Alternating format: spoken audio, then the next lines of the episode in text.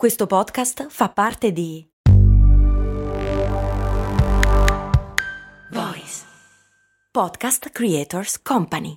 Aspetta, devo fare la spesa, fermati qui all'MD. Ma è un discount. Eh, e quindi? E costa poco. Eh, e quindi? Vuol dire che vende cose che arrivano da chi? Ci sono prodotti italiani. Ah, e vabbè, ma vende tutti i prodotti fatti da chi? Da produttori seri che conosci anche tu. Ah, e allora perché è così conveniente? Buona domanda, ma puoi fare di meglio. E allora perché non ci sono mai andato? Ecco, bravo.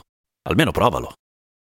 Mi chiede Dimitri, un Patreon che su patreon.com slash cose molto umane sostiene questa trasmissione. Ma perché le mosche volano ad angoli? Cioè fanno gli spigoli quando volano velocissimo? E la risposta è perché possono. Cose molto, cose molto, cose molto umane. Le mosche non vedono il mondo come lo vediamo noi, lo vedono per certi versi anche molto male, nel senso che i loro occhi, che sono tantissimi, danno alla mosca una visione piuttosto frammentaria e meno definita della nostra, ma non tanto in questo senso, più che altro lo vedono al rallentatore rispetto a quanto lo vediamo noi. Noi più o meno lo vediamo a 60 Hz, le mosche a 250, vuol dire che una delle ragioni per cui riescono a scappare tanto facilmente dai nostri colpi mortali o che vorremmo fossero tali è proprio il fatto che ci vedono arrivare piano, ti ammazzo. E lei è già andata via perché ci vede come dei babbi fondamentalmente. Lo schiacciamosche funziona perché essendo un'estensione della leva del nostro braccio non riusciamo ruotandolo a muoverlo più rapidamente, ma questa è geometria ed è un'altra cosa. Come fanno a volare a spigoli? Beh, il fatto è che le mosche sono un coacervo, un concentrato di sensori sono una vera e propria macchina, non da guerra, nel senso che sono piuttosto pacifiche, a parte scagazzare, o meglio vomitare e riempire di germi il nostro cibo, ma poi ci arriviamo. Più che altro sono fenomenali a volare, banalmente. La prima cosa da notare è che le mosche non muovono le ali, eh, come un sacco di altri insetti d'altra parte, come gli uccelli, o come di solito ci si immagina e per molto tempo anche in ambiente scientifico si è immaginato facessero. La vaccata del calabrone che non riesce a volare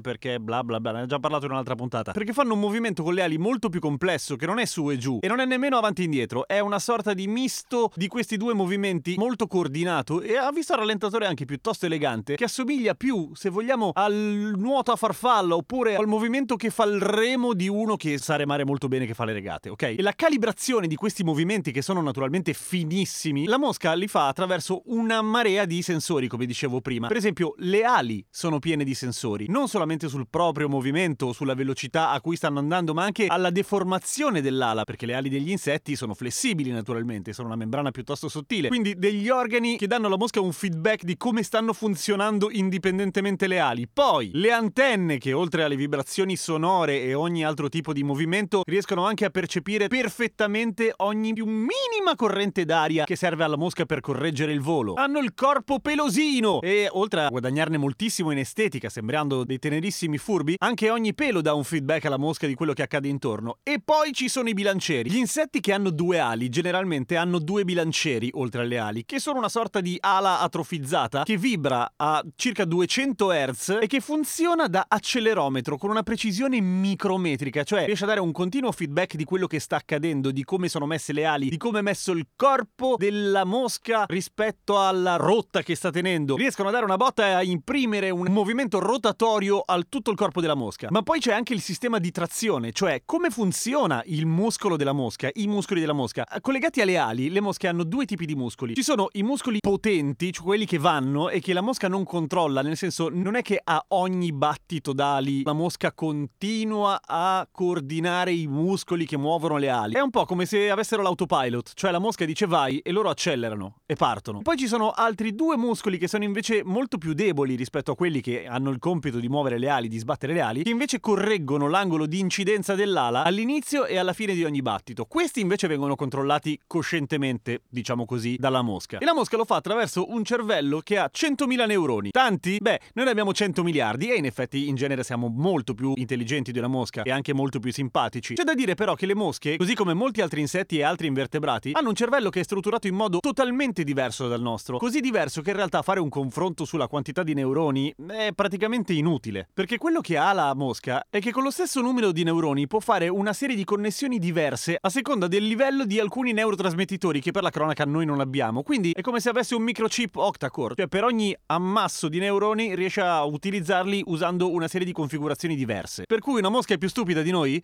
Sì, ma non così tanto e soprattutto lo è in un modo completamente diverso, motivo per cui in realtà la velocità di calcolo di una mosca e la velocità soprattutto è quello che potremmo raffrontare al software di controllo di volo di una mosca è maledettamente sofisticato. Dopodiché, quando una mosca vi atterra sul cibo, senza fare gli esagerati, però buttatelo via quel cibo, perché la mosca come prima roba che fa quando arriva e pensa che sia molto buono quello che state mangiando, ci sbocca sopra. È il suo modo per gradire.